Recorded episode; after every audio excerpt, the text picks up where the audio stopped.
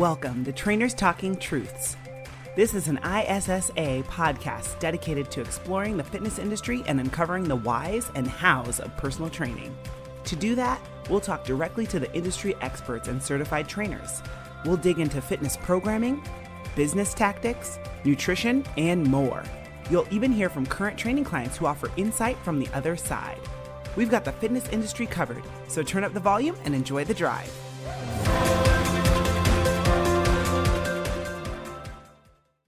In today's episode, Dan and I get to sit down with coaching specialist Bobby Cappuccio. We're talking a lot today about the coaching relationship that we build as fitness professionals with our clients, not only helping them with nutrition and exercise and their lifestyle, but also on the personal side of things. Bobby's going to give us a lot of information about tips and tricks and ways that you can communicate with your clients and ways that you can incorporate motivational interviewing and understanding someone's behaviors into your personal training sessions. It can also be done separately as well. If this episode doesn't have you wanting to, wanting to be a health coach, I don't know what will. Enjoy the episode. Hello, world. Welcome back for another ISSA podcast, Trainers Talking Truths. It's your co host, Jenny Scott, here with my favorite co host, Dan the Man Duran. What's going on today, Dan? Well, Jenny, I am excited. Okay. So uh, you may have heard me say this, and you certainly have if you've ever heard me teach. And that is, I'm not a very smart guy. Everything I know, I learned from somebody else, right? I try to pay attention. And one of those people that I learned so much from is our guest today. Bobby Cappuccio. I am really, really excited about this. It's going to be a fun one. Nice. Yeah. So I'm super excited about the content that we're going to talk about and the, the information, you guys, because so many people out there want to help people change their habits, have a better lifestyle, be healthier. But it's more than just saying, oh, go work out this many times, make sure you're eating fruits and vegetables, right? It's not that simple for a lot of people, they need to change their behaviors. They need to understand why they make certain choices in their life. It's not that they're good or bad, but what really drives you to make these decisions and these choices? And can it be changed? The short answer is yes. And Bobby absolutely specializes in helping people change their lifestyle, understand their motivations. Um, and so I'm super excited to really dig into the psychology and coaching aspect with him. So, Dan, since you know our guest, will you tell us a little bit about him before we, we bring him on? You bet, you bet, and and and uh, had to work hard at keeping it succinct here. Uh, Bobby Cappuccio specializes in coaching, behavior change, and motivational interviewing, with the goal of helping people manage their health and their lifestyles. Now, that's not all encompassing, but that's what he's probably best known for. He he works with over 60 school districts in California. He works with emergency responders as well as Fortune 500 companies. He was also formerly with the National Academy of Sports Medicine and co founded an education company called Personal Training Academy Global. Bobby, welcome. It's great to have you here. Hey, Dan. Hey, Jen. How you doing? It's good to see you. Thank you for coming on. I'm super excited to hear what you have to say. It has been a while. Yeah. So, uh, Bobby, you know what? Let's just kick off with the obvious question. How did you get to where you are now? What's your story? You know where where did it start and what and where did where are you now? Within my career. Uh, you don't mean the office. Yeah yeah let's get yeah i finally yeah, have an really office have, that's working distance from my house. Yeah Fantastic. we have 30 minutes so we better get on it that's right. So i started out in fitness probably for a similar reason to a lot of other people because there was a deeply resonant and personal reason that got me into the industry as an enthusiast, a participant, and it was transformative. I operate off of something that I like to call originating intention, which is the litmus test for an agenda versus a real value. When you deeply value something to the point where it is so sacred, and when you engage in that thing, it makes you feel most alive whilst you're living you simultaneously tend to want that for absolutely everyone without conditions.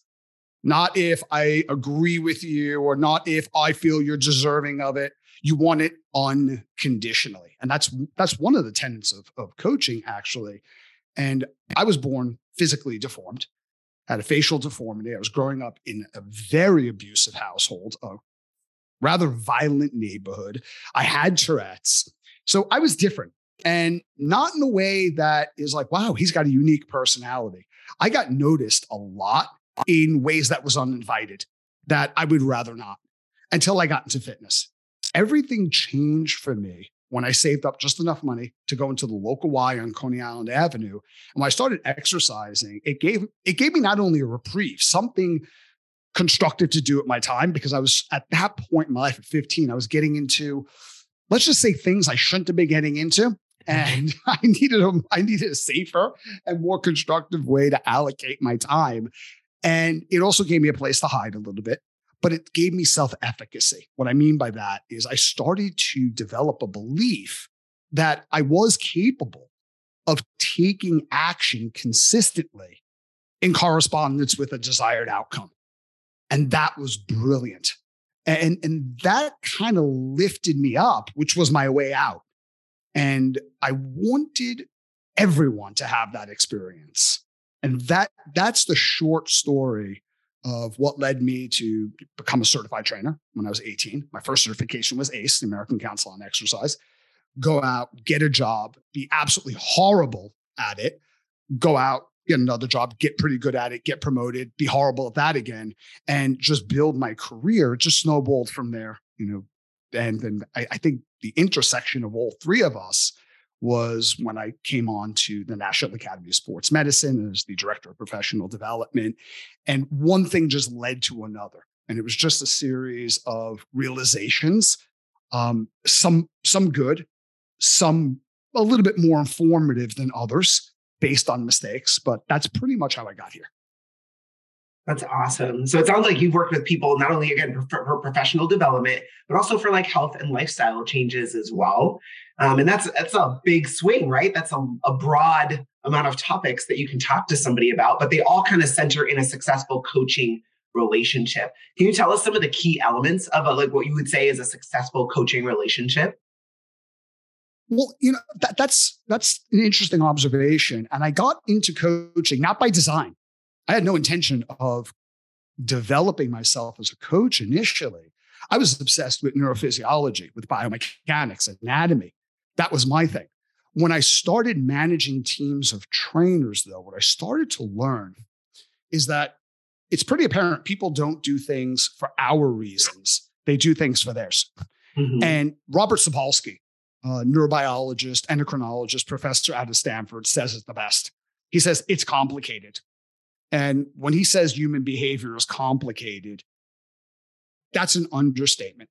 And he said, you better think real hard and real long and be real careful before you think you understand what causes someone to behave in a certain way, especially if you have a negative connotation around what that behavior means.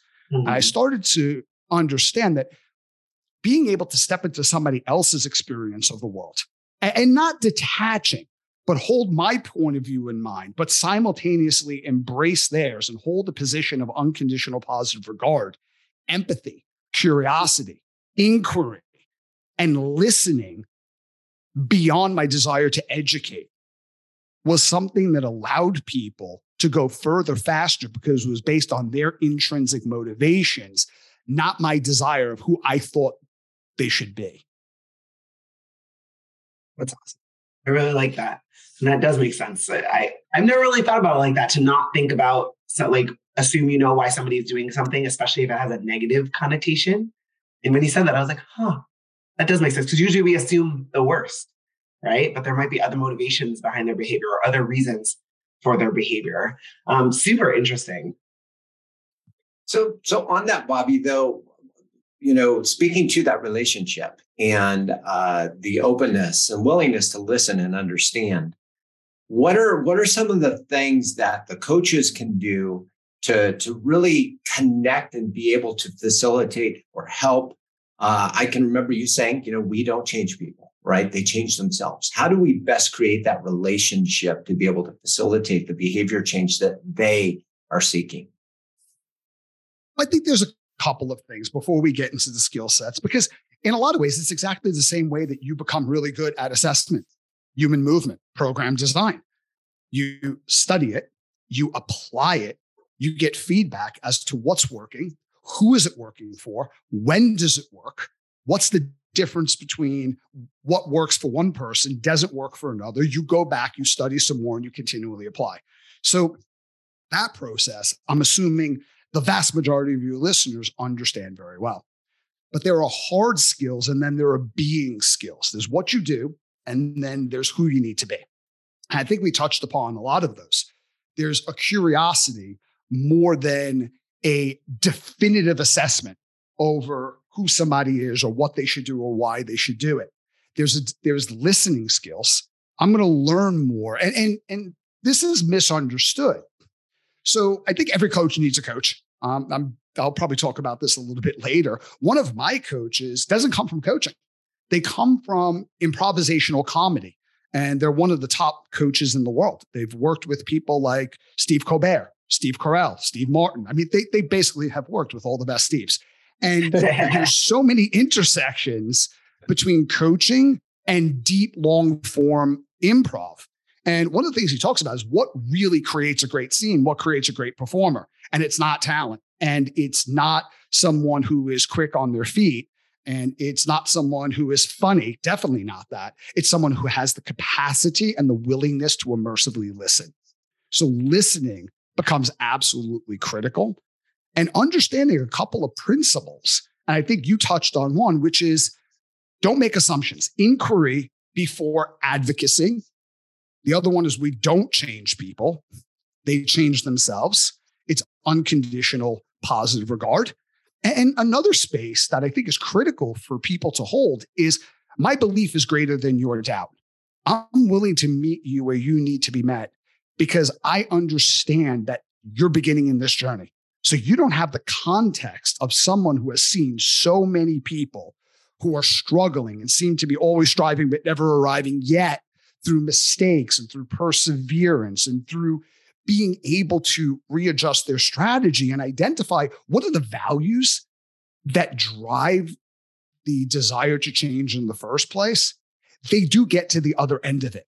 So I'm going to hold that space and you can mm. borrow my belief while you develop self efficacy on your own. Wow. I like that. I really like that quote. We don't change people, they change themselves. But I feel like a lot of coaches out there, Bobby, would you agree? Like they try and change people. They're like, no, you're going to do this. Here's what you're going to do. They're like, I have a plan. This is going to work. Instead of letting that person kind of figure out what the, their best path, best path forward looks like. So is there a fine line between helping somebody grow and like encouraging them to like do it for themselves versus just being like, I'm going to stretch you beyond your limits. Here's where you need to go. Isn't there a fine line there that a lot of people are missing? There is. And, and first, I just want to address where that's coming from. I don't think that most trainers do that because they feel that they know their clients better than their clients know themselves. That's absurd. Or they feel they know better, or they're taking the position, you know, Jen, if you could just be a little bit less like you and a little bit more like me, you'll be fixed. I, I, I think it's what we alluded to in the beginning, where people enter this industry because it has made such a personal and deep impact on them, whether it saved the life or, or, or maybe someone very close to them lost their life or maybe they were struggling with a health issue. And we come into this wanting change for people sometimes more than they want it or believe they're capable of it for themselves. So I think it's coming from a sense of urgency. If you're a lifeguard and everyone's out there swimming and you see a shark, you're going to look like a lunatic on the shore if you don't think you have time to swim out to somebody in time where I, I, think the transition is understanding that a lot of times the things that we do with the best of intentions tend to bring about the exact outcome that we and our clients do not want because it creates invalidation and it creates intrinsic resistance where if you go with their motivations, their beliefs, their worldview, their values, you have a lot more leverage there's a lot more expeditious opportunities for transformation in that mindset. And accountability is critical. But here's the thing who is your client accountable to? The misinterpretation is, well, my client is accountable to me. No, they're not accountable to you. Like they're not accountable to your worldview, your beliefs, your values. They're accountable to themselves. And the best thing a coach can do is help extract from their clients what what are the metrics of self accountability they set the rules and how does that coach help you with self accountability I mean, if you're accountable to me, I'm responsible for your outcome. That didn't work. Okay, what now, coach? Oh, and by the way, I didn't gain any self efficacy. I didn't gain any self confidence from that. And because you're accountable, that's your strategy, I didn't gain any capacity either. Yeah, I agree with that. We actually just talked about that in boot camp today. It becomes a blame game if you're accountable to somebody else because if you don't get the results you're looking for, well, it's not my fault. It's my coach's fault, right? They didn't get me where I wanted. No, no, you have to make the choices. You have to make all do all the work. They're just there to help be your guide, essentially. So I love that you're saying it that way. Um, and I think a lot of us as trainers need to change our mindset with that. We aren't the accountability, like you just said. Um, we have to help them become more self-efficient um, efficient so that they can do what they need to do. Um, do you have any tips or any keys for how we can not only do that with clients, but I'm talking more like for those of us who need, might need to change our mindset, Bobby, what can we do? If, instead of being like, oh, they're, they're accountable to me, how can we start changing our mindset to help people be more accountable to themselves? Well, if you want to help somebody change their mindset, they have to acknowledge that there's something in their mindset that they wish to change. Mm-hmm. And a mm-hmm. lot of times you help them introspect around where within their life they've already demonstrated the attributes that they think would be important to leverage moving forward. We, we a lot of times in the fitness industry focus on what's the problem, what's the solution. And that is a good thing. That's not a bad thing. The issue with that is if you get into solutions a little bit too quickly, problem focus tends to narrow your field of vision where focusing on successes seems to widen it and expand your capacity for creativity while lowering you being defensive because you're trying to protect some aspect of your psyche or something else within your life that's a hidden commitment. That's a whole different story. However, if I was working with Dan, what I would want to know is, is not just what are the problems that you're looking to solve. Talk to me a little bit about what's working really well in your life. Over the past 10 years, what's an area of your life that's that's critical and you're most proud of? Is it what you've done in your family? Is that you've been able to develop a team and coach kids within your neighborhood and transform their lives? Is it your time at ISSA? Is that what you're most proud of? Tell me a story about what it is you did to facilitate all of these changes. And after that, what do you notice? What exactly do you notice about yourself? What are the strengths when things went hard, when you thought that you, things were going to have one outcome, but they had another one and it was disappointing and you didn't know a way forward, but you still were able to persevere and succeed? What were those strategies? So as as you look ahead where you want to be in this realm in your life, let's assume it's health and fitness. Now, I would not be coaching Dan on health and fitness. I actually I would hire Dan if that was the case. but what are some what are some of these attributes and strategies and mindsets that you feel would be constructive within the next 3 to 6 months? Which one would be most relevant in the next 7 days so you could start building momentum to get there? Because my belief is he he just needs a little bit of resources to be more resourceful at leveraging the things he has done to get to where he is. Most people have a series of accomplishments. They've gone to university, they've put kids through university, they've started a business. I remember when I was very young in my career, I was having a conversation with my client about missing sessions. And I was having conversations with him about lateness. And mm. I thought I was going to give him a pep talk. In other words, tell him what he really needs to hear rather than what he wants to hear and address his lack of commitment. And he paused for a second and he looked at me and he said, You know, I make more in a day than you make in a year. And Ooh. that was that was absolutely correct at the time. And he said, you know, I work over 80 hours a week and I barely see my family. And they're the ones that I'm doing all this for. I don't care how thin I am or how fit I am. My need to be there for them is what motivates me to pay you. And sometimes I have things that open up in my schedule and I spend time with my family and I sleep in a little bit late because I got to be at work and I miss. Don't ever, don't ever assume that I'm lazy. I built my business from nothing. I was like, yeah, you know, it, people who build that level of a successful business from nothing, they're typically not lazy, lack perseverance and commitment. Maybe there's something deeper. And maybe I should invest in trying to learn what those dynamics are. Because if you call people out, sometimes you might be right, but being right and being effective are two totally different, different things. Yeah. That's amazing. Wow. We're going to take a quick break for an ISSA review. Oh, yeah, it's time for another ISSA rapid review. Tracy Titelbaum had this to say about our bodybuilding specialist course. This course was very knowledgeable in all phases of training, and I feel very comfortable now calling myself a professional bodybuilding specialist. Thanks, Tracy. Welcome back. We're speaking with our guest, Bobby Cappuccio, and we're talking about the coaching relationship. Wow. So uh, I, I am I'm just enthralled. If, if y'all could see, I'm just looking and listening, and I always am when Bobby speaks. Thank you, Bobby. Now, if we were to take what you shared over the last 15 minutes or so, and we're not done yet, but and say, okay, here's three tips or three to dos to help a coach identify what with their client, help identify and overcome their limiting beliefs and behaviors. So, three things that would help them with their client overcome their limiting beliefs and behaviors. Okay. May I give you five? You may. yeah.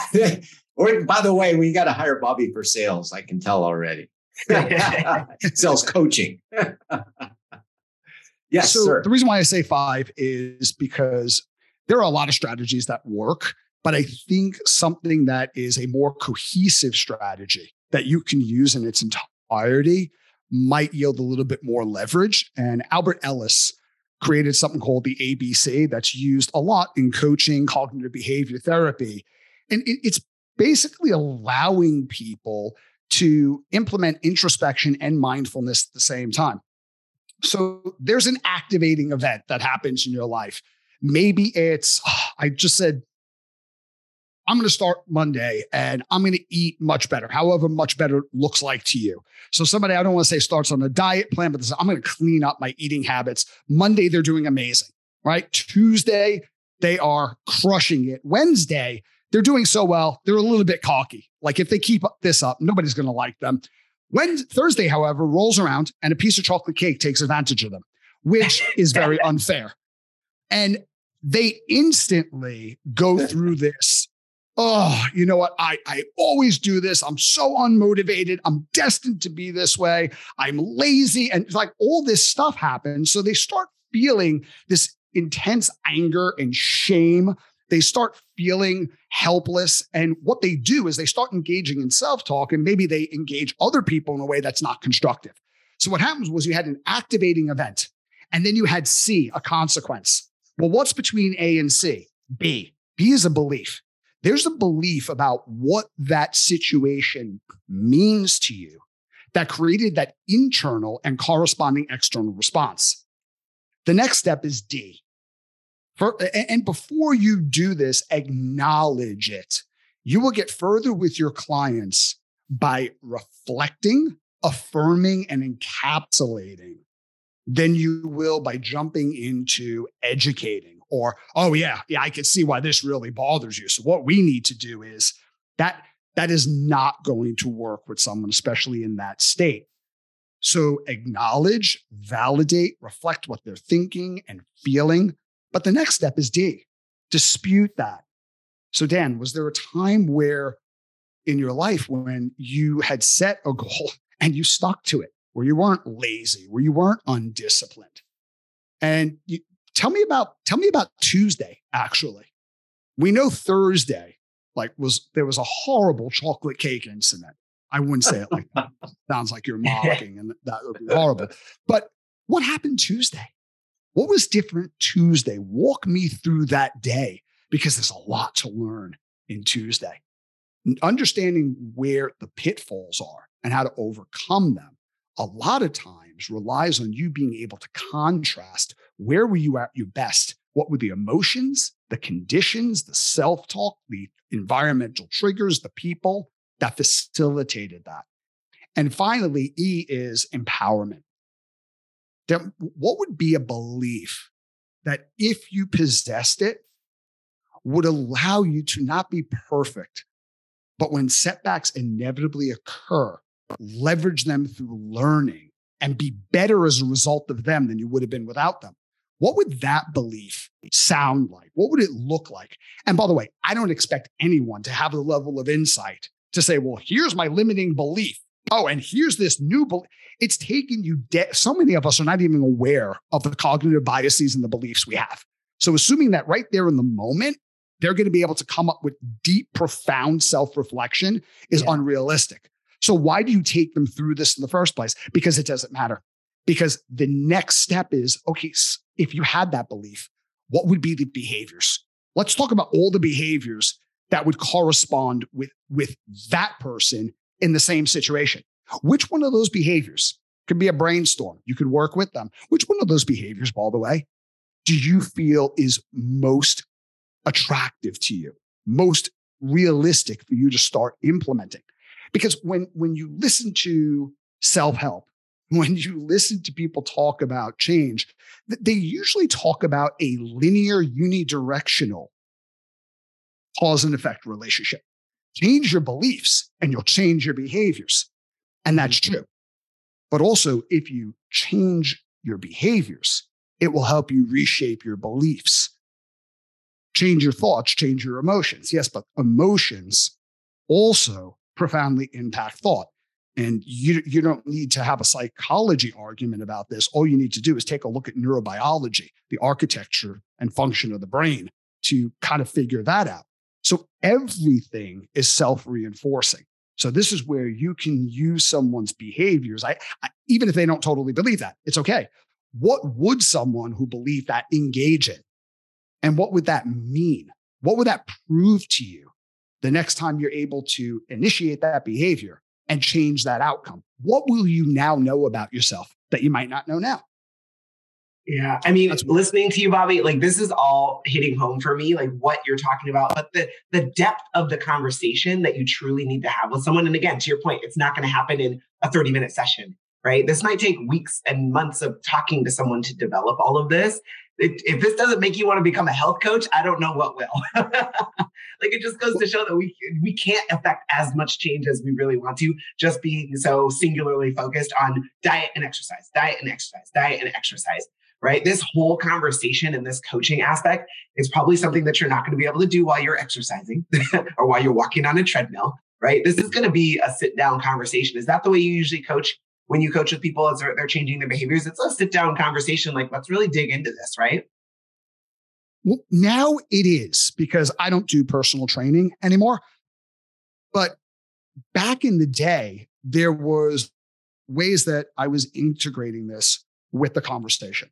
So if if let's say for example because i mean th- this is getting into a totally different domain. There's three things essentially that trainers do. They instruct they teach and they coach. Instructing that that's where a lot of us live. That's our strong suit. It's bridging the gap between knowledge of results and knowledge of performance. You have an ideal execution of let's say a movement pattern and then you have what's actually happening. And then you're using multi-sensory cues assessment Uh, or appraisal, however you want to take a look at that, to modify what someone's doing within their movement patterns to kind of narrow that chasm as much as possible between what you're ideally looking for and what's actually occurring. So you could talk to somebody about what changes to make, and that does work. You could teach somebody where I'm going to give you information. You're not going to do it in front of me. We're going to talk about healthy eating. I don't want you to eat in front of me. As a matter of fact, I'd really prefer it if you did not. But you're going to go back you're gonna you're gonna you're gonna apply what it is that you learned, and then you're gonna come self-report what that was like, what the experiences were, what went well, what didn't work well, and then we'll have the next lesson. Coaching is kind of like drawing out. So when you executed that movement pattern, you were uncertain about it before before we initiated this exercise, Jen. What did you notice? Where where did you really perform well? What were you focused on? What were you thinking? What sensations did you feel? What's one, you know, on a scale from one to 10, how do you feel that went? based on your own criteria. 10 is I absolutely nailed it. One, like, how did I live past that? Are you crazy? You're a maniac. I need to hire somebody else. Okay, well, let's say it's a five. Same thing with motivational interviewing. Why did you not say a three?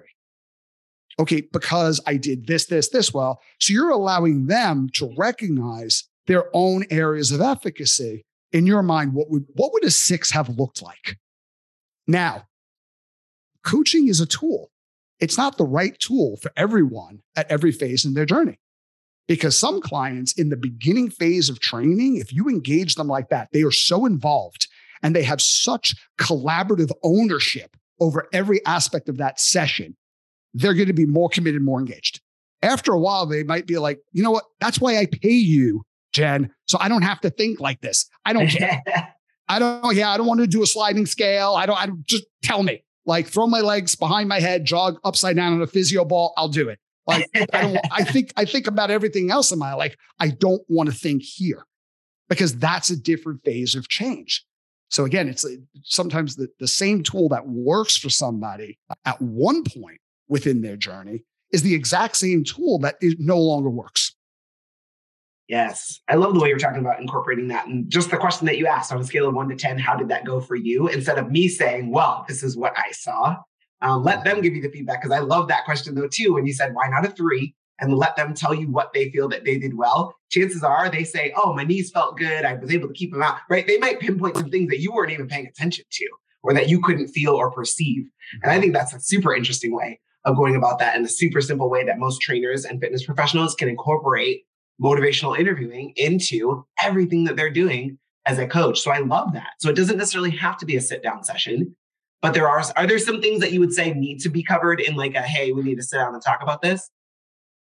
I would say periodically you should always be sitting down and mm-hmm. speaking mm-hmm. with your clients and, and, and having kind of I don't want to say an offline but off gym floor conversation. Obviously, if somebody's doing something that could be damaging to their physical or mental health, that's an instant conversation. And that's not even a coaching conversation because that, that gets into counseling. So that's a direct conversation because their well being is first and foremost. So obvious it's that. When somebody is reacting to a trigger, when somebody has a sticking point, either physically, emotionally, psychologically, that could be a time when somebody's making a transition where they're going from one aspect of themselves and there's a whole new aspect of this person evolving in a very positive way. Don't ignore that. See, a lot of times we focus on things when they're wrong. It, it's kind of like somebody gets promoted to be a supervisor and they focus on the problem employees most of the time. Okay, understandable, but what about your A players? What about the most outstanding people on your team? If we neglect them in favor of what's wrong, their performance is going to decrease. Agreed. Make sense? Yeah. That's awesome. I love that. Uh so I love the application of this. Dan, go ahead. Oh no, it's just amazing stuff. I, I, I wish we could, uh, you know, add another thirty minutes to the podcast. Um, but I, I, do want to ask one more question before we wrap up and and let the listeners know how to find you, Bobby. And we have a lot of our students slash graduates members here at ISSA, our community, that are uh, building their own businesses. So they're certainly involved with, uh, you know, behavior change, motivational interviewing, health coaching, all of the, the things that we've been talking about. But they themselves need to build a business and remain inspired and remain, you know, using the words, the common terms, inspired, motivated to do that next thing, to build and grow and develop. And I know you do a lot of uh, coaching, executive level coaching. So back mm-hmm. to my top three, which you are allowed to make five what would your tips be for our listeners out there that maybe you know want to to find other ways or new ways to ensure that they are you know taking the proper steps every day to achieve that desired outcome of growing their own business that's a really deep question. You could go so far down the rabbit hole, but understanding that I did hear you say in wrapping up, the yes, first thing I is you have got to decide who you are first and foremost. um, are you an intrapreneur or an entrepreneur? So both of those are people who can take resources from a level of low to high yields. That's where the term entrepreneur came from. It was coined by the economist J.B. Say in the year 1800.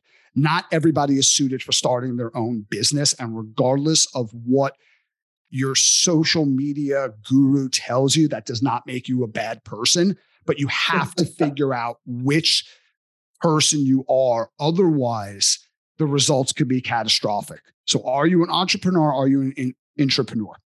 Second thing is coaching. I know that sounds self serving, but you're going to have to build a book of business so probably one of the greatest thinkers in the 20th century, and, and, and probably even one of the greatest thinkers in the business thinkers of the 21st century is Peter Drucker. And that's impressive because he died in the 1990s. So well done there. Not, not on the dying, on being considered probably one of the greatest business thinkers of the 21st century as well. If if you're considered one of the greatest past death, you're doing well. And he said that the purpose of a business is to create and to keep a customer. And it's mm. the same principles that make you a good coach, that make you an effective salesperson. I started out in sales and I got my face kicked in every single day, not literally. I mean, almost. I was really bad, but metaphorically. And then I became very, very good at it. It's coaching. And then who are the people around you and how do you serve them? People on your team. You get promoted into management, you work for those people. That is leadership. They do not work for you. That is short sighted. It sounds great when we beat our chest and write about that on, on a social media post. When you start building a team that goes beyond three or four and it's 30, 40, 100, 10,000, that breaks down. So your ability to coach those people and bring out the best in them and align what they're doing with what they value, not you, same thing. You'll be effective. And I'm a massive advocate for go out and find information and apply it and see what works, what doesn't work. It's like if I wanted to be an attorney, I would go to law school. If I if I wanted to be a doctor, I would go to medical school there is unlimited amount of information. What is the outcome you're looking for? Who's done what you want to do? What information's out there? Find it, study it, immerse yourself in it, test it. When things don't go the way you want them to, rejoice in it because that's the kind of stuff that makes you smarter or at the very least wiser would be more accurate. And that would be my big three within the confines of time that we have. Nice. That's a huge takeaway, in my opinion, for this episode. Like, there's so many people out there who think, oh, I read one book. I read the ISSA personal training, or I read the NASM personal training book, and I, am supposed to know everything. They didn't teach me this. They didn't teach me. You're not going to learn everything in one spot by no means for anything, right? Go out there and continue to learn, but apply it, use it, try it. Did it work? Mm-hmm. Did it not? Right? Because what worked for me might not work for Bobby, or what worked for Bobby might not work. And you're not even the same person after you read that book. Because yeah. hopefully, if if you, if you read it correctly, you've changed your brain changed, you changed, your perspective changed. 100%. And you're doing things differently. You're thinking of things differently. Absolutely, Bobby. I love that. Um, but yeah, you can't learn everything in one place and you have to actually use it and see how did this work? And the next client, how did that work? And then readjust, mm-hmm. do what you need to do, change something, try something new, learn something new that might help this person. Um, that's a huge takeaway for me from this episode. This is amazing. Thank you, Jen. Love it. Well, where can our listeners learn more about you, Bobby? Where can they find you? Like, do you have social media? Can they email you? What, what you got? I'm very rarely on social media, but I have a podcast, The Self Help Antidote. Nice. The website is The Self Help Antidote, coincidentally, dot com. And I have a co host, and she's Tiffany. She is amazing. And she is the host of Roll with the Punches podcast out of Melbourne, Australia. Nice. Very cool. We will definitely make sure that people get the link to your podcast. We love podcasts around here, obvi. Um, but I'm super excited to listen to a little bit more because, again, a lot of the stuff that you brought up today, it hits home. I've been in the industry for 14 years, and there's some of these things that I'm like, ooh, I don't do that as much as I should. Right? I don't ask questions to get their self analysis as much as I should. I don't ask about people's motivations as much as I could, right? Um, so there's definitely opportunities, no matter how long you've been doing this or how good you think you're doing at it. Um, there's always areas of opportunity, right? Absolutely. Dan, what's your biggest takeaway from today? So, takeaway, well, gosh, I don't know. There's a ton of them.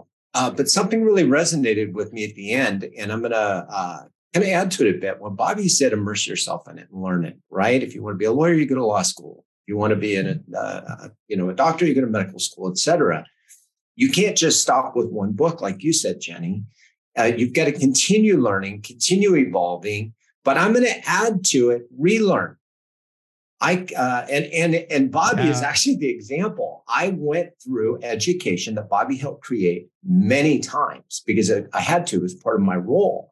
Every time I went through it, I learned something new, or I saw something that now that I'd learned maybe the foundational level and tried to apply it, something else jumped out at me that I missed the first time.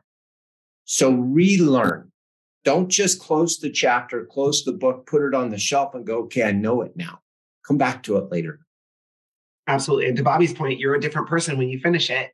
If you go out and apply it for a couple months, you're going to be a different person after that. And then it might hit different when you go back and look at it.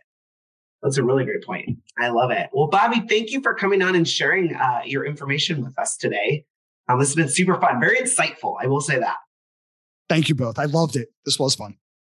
Absolutely. And thank you as always, Dan. This has been fun. Um, any last words for this crew? Well, I hope not. Make good choices. Yes, as usual. Of course, go out into the world, do all the things, learn all the things, guys. But of course, make good choices. We'll be talking to you soon.